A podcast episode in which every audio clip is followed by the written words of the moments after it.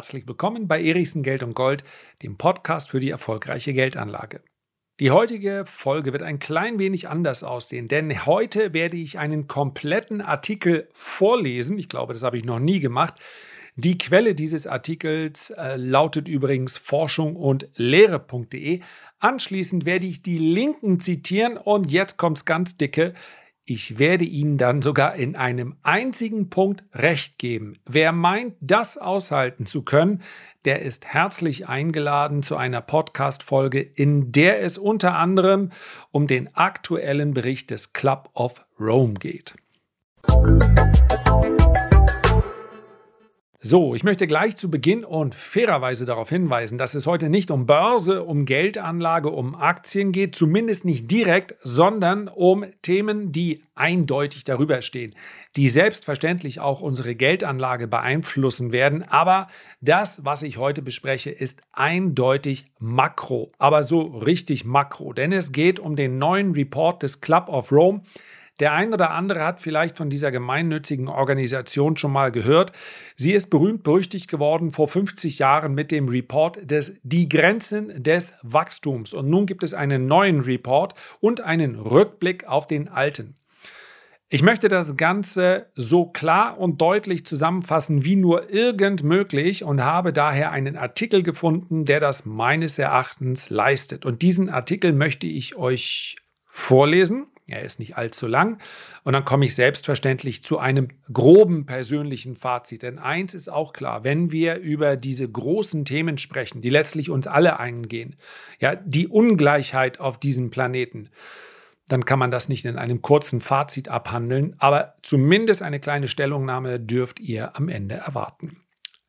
50 Jahre nach Die Grenzen des Wachstums ein neuer Report. Der Club of Rome erläutert, wie eine lebenswerte Zukunft noch erreicht werden kann. Die Quelle dieses Artikels ist, wie gesagt, die Seite forschung und lehre.de und der Artikel ist vom 6.9. dieses Jahres. Die Grenzen des Wachstums erschütterten die Fortschrittsgläubigkeit der Welt. Nun präsentiert der Club of Rome erneut einen Report.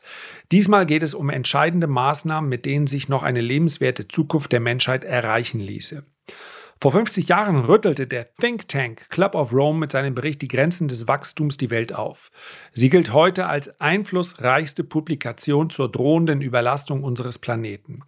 Wenn sich die globale Wirtschaftsweise nicht ändere, brächen Ökonomie, Umwelt und Lebensqualität zusammen, warnte die Forschergruppe und stieß bis heute nachwirkende Debatten an.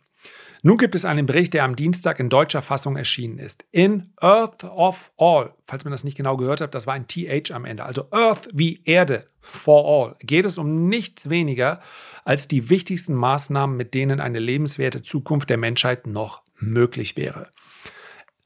Es ist noch nicht zu spät. Das vermittelt der Bericht, Ergebnis einer zweijährigen Forschungszusammenarbeit vieler Fachleute sehr eindringlich.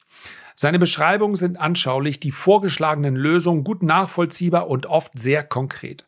Es sind große Ziele, die die Expertinnen und Experten für unverzichtbar halten, unmöglich zu erreichen, aber sind sie nicht, wie die Gruppe an Beispielen für schnellen Wandel verdeutlicht.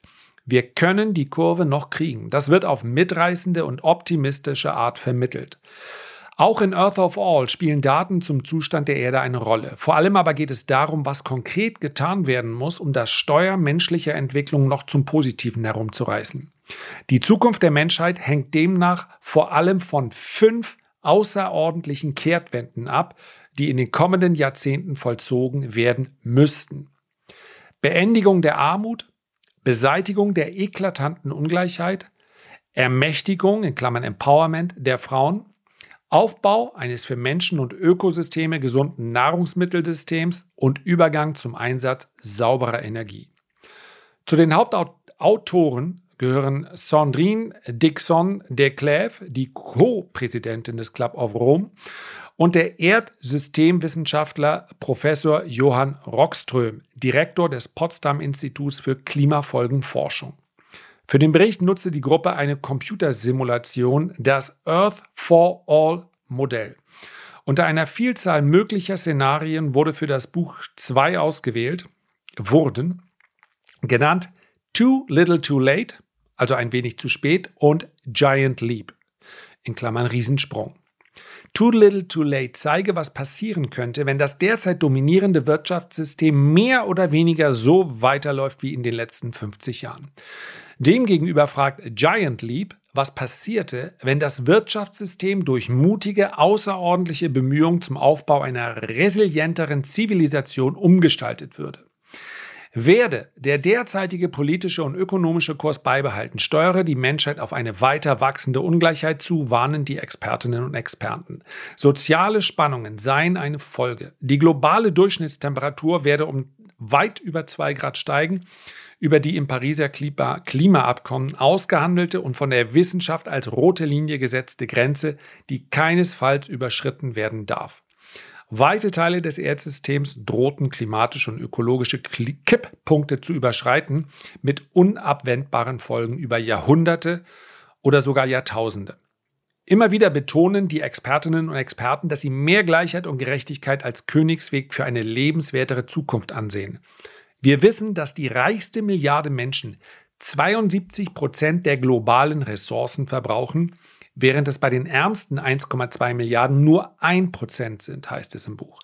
Die meisten natürlichen Ressourcen fließen also in den Konsum der reichsten Gesellschaften, die allerdings nur einen Bruchteil der Konsequenzen tragen. Eine zutiefst ungerechte Situation. Ein extremes Maß an Ungleichheit sei äußerst destruktiv, auch für die Reichen, so die Warnung. Es begünstigt Verhältnisse, die für alle gefährlich sind.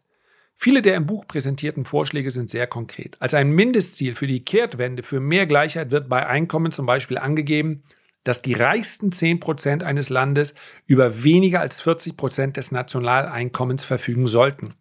Das heißt, dass vier arme Positionen gem Personen gemeinsam das gleiche Jahreseinkommen haben wie eine Person aus der Gruppe der reichsten 10%. Anschaulich gemacht werden die potenziellen Entwicklungen der kommenden Jahrzehnte auch am fiktiven Beispiel von vier 2020 geborenen Mädchen aus China, den USA, Bangladesch und Nigeria. In dem Kapitel spielt ein Faktor eine große Rolle, den die Experten ebenfalls für sehr wichtig halten. Bildung, die kritisches Denken und komplexes Systemdenken vermittle. Für Mädchen gleichermaßen wie für Jungen. Denn die bedeutendste Herausforderung unserer Tage ist nicht der Klimawandel, der Verlust an Biodiversität, Biodiversität oder Pandemien, so die Gruppe. Das bedeutendste Problem ist unsere kollektive Unfähigkeit zwischen Fakten und Fiktion zu erscheinen Entschuldigung, ich lese den Satz nochmal vor, denn es ist genau der Satz, weshalb ich euch diesen Artikel hier vorlese. Das ist da der Punkt, wo sie mich wirklich hatten. Ich kann es nicht anders sagen. Deswegen diesmal ohne Verhaspler. Das bedeutendste Problem unserer, nochmal, könnte ich rausschneiden, aber wozu? Das bedeutendste Problem ist unsere kollektive Unfähigkeit zwischen Fakten und Fiktion zu unterscheiden. Zu den Herausforderungen bei der Transformation des globalen Energiesystems ist zu lesen, dass diese mit geringerem Konsum einhergehen müsse. Nötig seien etwa auch weniger und kleinere Autos. Eine weitere Herausforderung sei die sehr reale Gefahr einer gesellschaftlichen Destabilisierung im Zuge der Umgestaltung des Energiesystems. Wenn die ärmste Mehrheit von den steigenden Energiekosten am stärksten betroffen ist, werden diese Menschen gegen die Energiepolitik protestieren. Als einer der Mythen im Bereich der Energiewende wird genannt, dass das Verhalten von Menschen sich nur schwer ändern lasse. Gerade erst habe die Corona-Pandemie gezeigt, dass es sich vielmehr sehr schnell ändern könne, mit vielen Vorteilen. So reduziere die Arbeit im Homeoffice nicht nur Emissionen und Staus, sondern trage häufig auch dazu bei, Beruf und Familie besser miteinander in Einklang zu bringen. Wir wissen, was Sie jetzt sagen werden, heißt es zum Ende der Ausführungen. Die Aufgaben sind gewaltig. Die Hindernisse sind riesig. Die Gefahren sind enorm. Die Zeit, die uns bleibt, ist kurz. Die schwersten Aufgaben der schnellsten wirtschaftlichen Transformation der Geschichte müssten im ersten Jahrzehnt angepackt werden. Jetzt, wenn Sie dieses Buch zuschlagen.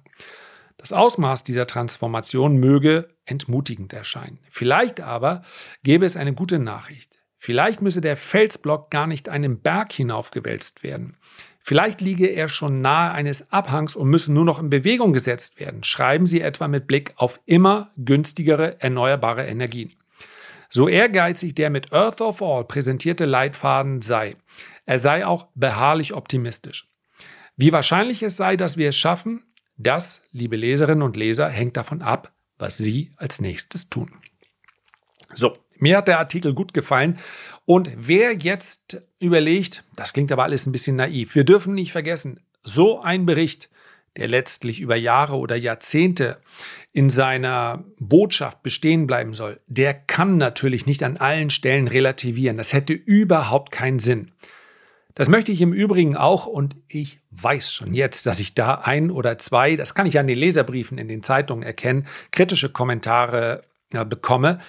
Das möchte ich im Übrigen auch denjenigen zugutehalten, die sich zum Beispiel bei Fridays for Future auf die Straße setzen. Ja, ich, gerade Männer meines Alters haben ja offensichtlich ein Problem damit, wenn kleine Mädchen sich auf die Straße setzen. Ja, das kleine Mädchen meine ich nicht despektierlich, da kann man ja nur Respekt haben und dann den Autofahrern erzählen wollen, was sie zu tun haben und was sie auch nicht zu tun haben. Ja, es bringt doch überhaupt nichts heute, eine Veränderung loszutreten oder es auch nur zu versuchen, indem man so relativiert, wie es die Politik beispielsweise permanent macht. Und statt sich da permanent provoziert zu fühlen von irgendwelchen Thesen, die vielleicht wirklich naiv oder gutgläubig sind, sollte man doch vielmehr es als einen, was kann einem denn getan werden? Außer dass man darüber nachdenkt und sich nicht sofort damit auffällt, was fällt der dann ein. Also ich habe derart viele Memes rund um Greta gesehen, die wird eines Tages auf ihr Lebenswerk, glaube ich, sehr, sehr stolz zurückblicken. Nochmal. In der Realität müssen Lösungen geschaffen werden, die der Realität auch entsprechen.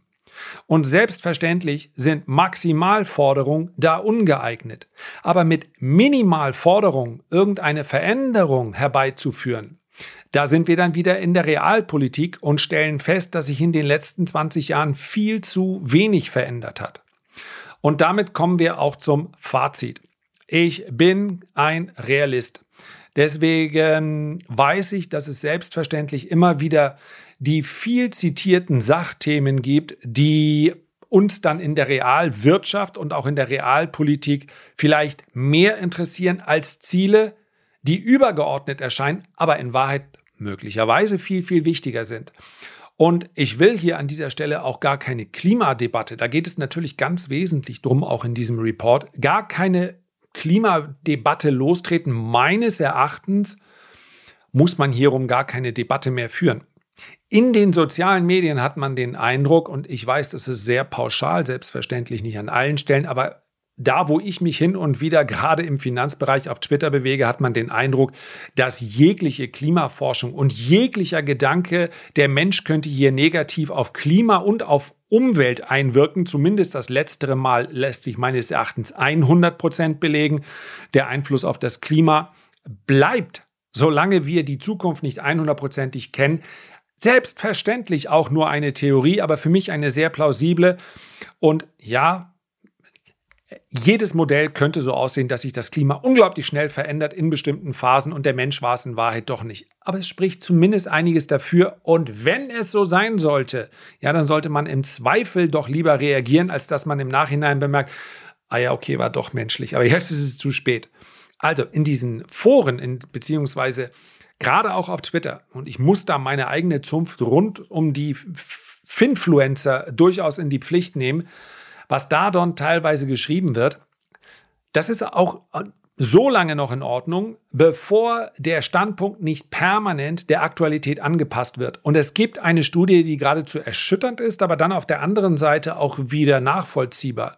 Die belegt nämlich, dass, Achtung, in den USA, selbstverständlich also nur ein Ausschnitt, mit steigenden Energiepreisen die Skepsis zunimmt, ob das Klima tatsächlich menschengemacht sich verändert. Also ganz einfach formuliert, solange Energie einigermaßen billig zu haben ist, auch regenerative, also grüne Energie, solange sagt man sich, naja gut, dann lass sie machen. Wenn die Energiepreise aber steigen, dann gibt es mehr und mehr Menschen, die sagen, ach ja, bitteschön, was hat das Klima? Eigentlich hat Klima, das, die erzählen uns es ist eine Klimalüge. Der Klimawandel ist eine Lüge. Und das kann ich ja nun wirklich gar nicht ertragen. Also, wenn jemand einen Standpunkt hat, einen Standpunkt zum Klima, dann sollte der möglichst nichts damit zu tun haben, wie hoch jetzt der Preis einer äh, Kilowattstunde Strom ist. Entweder ich sage, das ist alles eine große Klimalüge, von denen oben initiiert, um uns äh, abzuzocken oder gesellschaftliche Veränderungen herbeizurufen, wie auch immer diese Theorien aussehen. Ja, das kann man sagen. Aber einfach in das Lager rüber zu huschen, wenn man sagt, nee, jetzt ist mir Energie zu teuer. Jetzt macht jetzt durch die Energiewende wird es mir zu teuer, also passe ich meinen Standpunkt an. Ich kann es nicht verhindern, aber Freunde, da, da hört es bei mir auf. Und jetzt habe ich ja gesagt, als Androhung, wenn wir da schon sind, ja, und ich möchte an dieser Stelle nochmal ganz kurz klarstellen, damit es überhaupt keine Missverständnisse gibt. So wie wir das Thema hier gerade anpacken, ja, ich bin dafür, regenerative, den Umstieg, den Ausstieg aus dem Verbrauch fossiler Brennstoffe zu schaffen und mehr und mehr regenerative Grüne, und das muss man natürlich auch noch in Relation setzen. Momentan ist Gras, Gras wäre ja schön, aber Gas ja auch grüne Energie, ja. Also, ich glaube, wir verstehen schon, was wir unter grüner Energie meinen. Den Ausstieg, den Umstieg zu schaffen, das ist meines Erachtens eine Aufgabe, die wir angehen müssen und die auch nicht zu langsam vonstatten gehen darf. So wie wir es jetzt machen, ist es allerdings eine Katastrophe. Und wir, damit meine ich, falls irgendeiner da einen Zweifel hätte, damit meine ich die Politik. Der Ausstieg ist schlecht organisiert. Und zu sagen, wir lassen den Preis gegebenenfalls steigen, dann werden die Leute schon aufhören, fossile Brennstoffe zu verbrauchen. Es ist von Anfang bis zum Ende in Brüssel schlecht konzipiert. Punkt. Das könnte man im Übrigen auch unter Einsatz von Geld sehr viel besser gestalten wollte ich nur als Klarstellung hinzufügen, falls hier irgendwelche Zweifel kommen sollten. Und der andere große Punkt in diesem Report, ich habe ihn noch nicht komplett durchgelesen, sondern nur einige Artikel, ich möchte mir das Buch noch besorgen. Der andere große Punkt ist die Ungleichheit. Und wenn wir über Ungleichheit sprechen und wir sprechen über höhere Besteuerung, an welche Partei denken wir da? An die Linke. Und ich gebe es ganz ehrlich zu, auf die Seite zu gehen, erforderte insofern ein klein wenig Überwindung, weil ich schon weiß, dass ich dort viele Dinge lese, die ich für grundsätzlich verkehrt halte. Insbesondere, und das ist der ganz, ganz große Vorwurf, den ich einer linken der linken Partei, die Linke, machen würde, ist, die Vorstellung, der Staat wäre beim Umgang und bei der Verteilung von Geld der, die geeignete Partei. Das ist ja genau das Gegenteil von dem, was wir in der Vergangenheit gelernt haben. Übrigens nicht nur in sozialistischen Staaten. Das heißt also, es gibt sicherlich Organisationen, die gebildet werden können. Ja, das können vielleicht sogar supranationale Organisationen sein.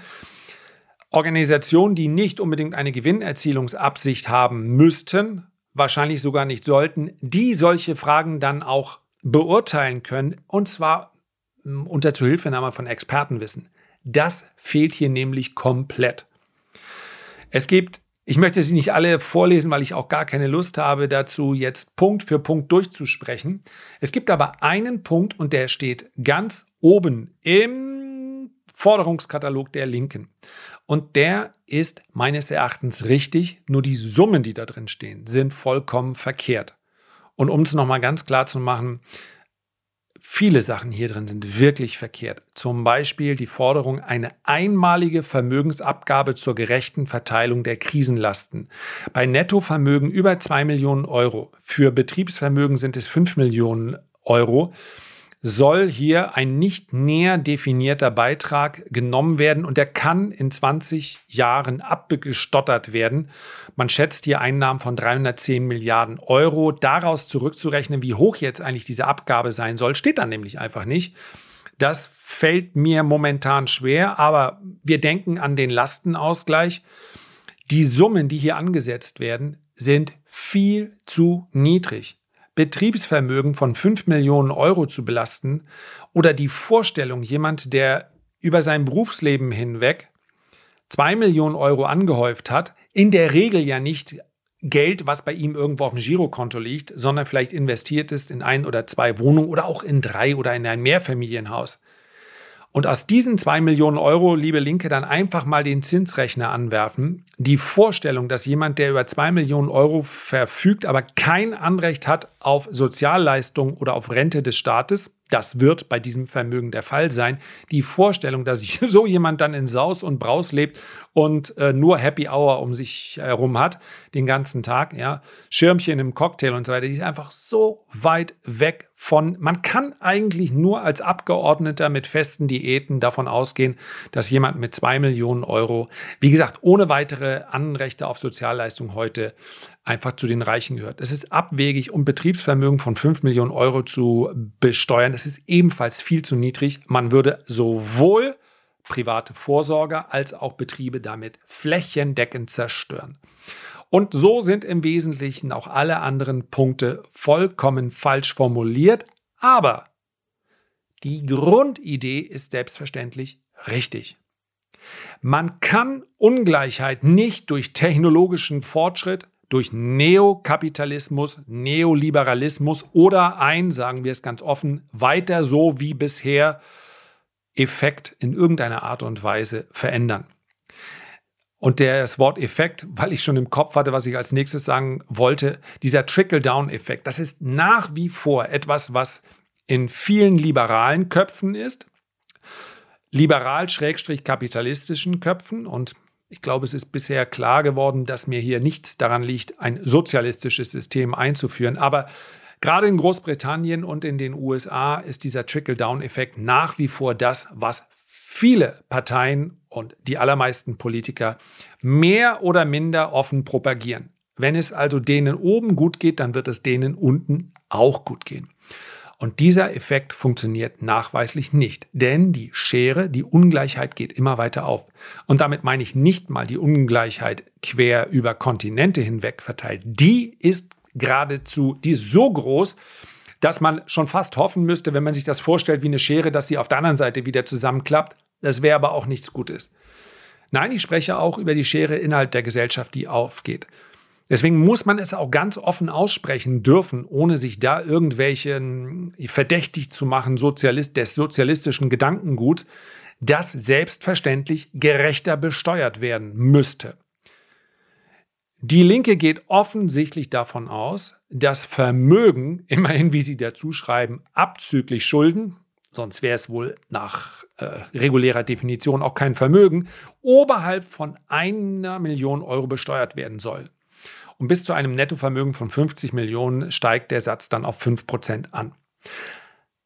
Ebenfalls ist die Grenze hier schlicht zu niedrig, weil natürlich gar nicht unterschieden wird, ob es um Vermögen geht, welches permanent reinvestiert oder auch konsumiert wird, ob es um Vermögen geht, welches für die Altersvorsorge angelagert wurde. Und im Übrigen wird ja diese Anlage zum Beispiel in Aktien nach wie vor besteuert. Ja, das passiert ja schon. Das muss nicht erst noch beschlossen werden. Es gab mal eine Haltefrist, die gibt es nicht mehr. Das heißt, alles das, was ich mit Vermögen an Kapitaleinkünften einnehme, wird schon besteuert. Ob Trading nicht möglicherweise sogar höher besteuert werden sollte, insbesondere wenn man es hauptberuflich macht, könnte ich sogar nachvollziehen, wenn man sagt, warum hier eine Abgeltungssteuer? Warum hier, und die schneidet mir gerade tief ins eigene Fleisch, aber ich kann es nachvollziehen. Wenn einer hauptberuflich tradet, warum soll der besser gestellt sein als jemand, der einer anderen Arbeit nachgeht? Ja, aber wenn wir über ein Vermögen sprechen von einer Million Euro und die Dividendeneinkünfte uns pro Jahr anschauen, dann sprechen wir über ja, 25.000 bis 30.000 Euro, die dann noch versteuert werden müssen. Ist so jemand dann hochvermögend? Ist so jemand der, den man sich vorstellt, wenn man sagt, die Millionäre? Selbstverständlich nicht. Also die Grenze müsste höher liegen.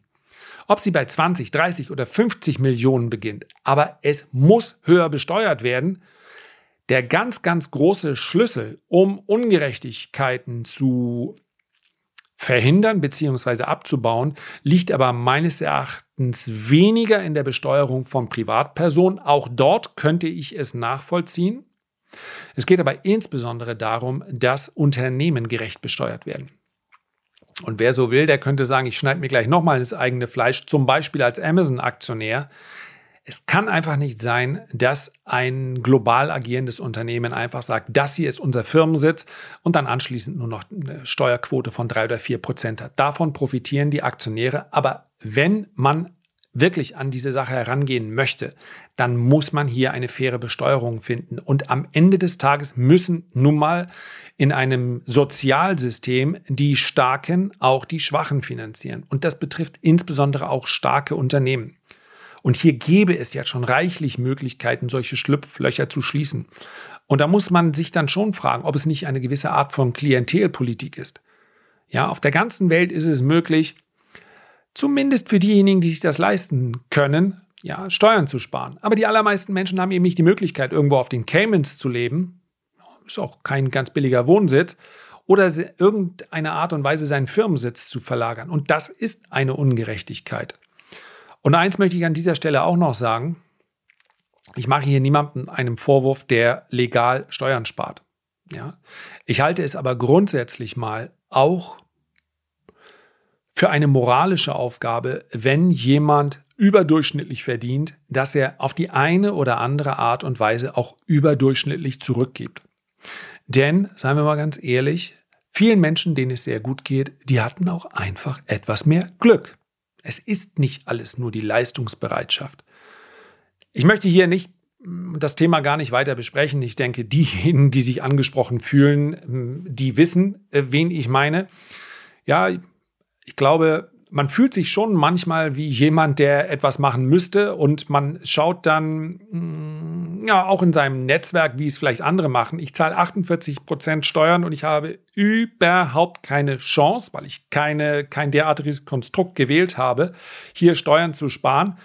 Und das ist nicht immer angenehm. Das liegt aber eigentlich nicht an der Höhe der Steuern, die ich bezahle, denn wenn ich mir anschaue, wie unser Sozialsystem funktioniert, dann bin ich grundsätzlich mal bereit, 48 Prozent von dem, was ich verdiene, auch abzugeben, weil ich weiß, dass damit Menschen geholfen wird, ganz real geholfen wird, hier zu leben und weiterhin ein Dach über dem Kopf zu haben und nicht zu hungern. Ja, es gab ja viele Jahrzehnte, in denen ein großer Teil der Welt ein bisschen neidisch war auf unsere Sozialsysteme. Was bei mir, und das ist dann auch das Schlusswort, eher Unmut und manchmal auch wirklich Frust hinterlässt, ist die Art der Mittelverwendung. Ich würde meine 48 Prozent sehr viel lieber bezahlen, wenn ich nicht das Gefühl hätte, dass die Art und Weise, wie damit umgegangen wird mit meinen Steuergeldern, dass die einfach nicht dem entspricht, was ich mir auch nur annähernd unter eigener geeigneten Mittelverwendung vorstellen würde. So, und da mache ich jetzt mal einen Punkt. Ansonsten wird es hier eine kleine Wutdebatte vor dem Wutwinter. Das möchte ich euch ersparen, aber es ist sicherlich ein Thema, über das man einfach diskutieren muss. Vielleicht können wir auch mal eine eigene Folge machen. Schreibt mir gerne eine Mail, wenn ihr sagt, hm, ja, oder wenn ihr eine eigene Vorstellung habt davon, wie ist das eigentlich? Ja, zig Steuerseminare und diejenigen, die sich leisten können, senken vielleicht ihre Steuerlast durch diese oder jene Aktion. Haltet ihr das eigentlich für richtig? Ja, ist das quasi die Pflicht eines jeden, so wenig Steuern zu bezahlen wie möglich? Oder haltet ihr auch wie Harald Schmidt und Erichsen, sagt, ja, ich, ich zahle meine Steuern gern, wobei ich meine Einschränkungen schon mit dazu genannt habe. Also, ich möchte hier gar niemanden meine Meinung aufzwängen. Das ist ja nur mein Standpunkt. Aber gerade wenn ihr Lust habt, ja, dann schreibt mir doch gerne mal unter die Kontaktadresse unten, wie ihr das mit den Steuern seht. Finde ich, ist ein, ein, Thema, selbst im Freundes- und Bekanntenkreis, welches ja wirklich kontrovers diskutiert wird. Und ja, eure Meinung würde mich da interessieren. So, das war's für heute. Herzlichen Dank für deine Aufmerksamkeit. Ich freue mich, wenn wir uns beim nächsten Mal gesund und munter wiederhören. Bis dahin alles Liebe, alles Gute, dein Lars.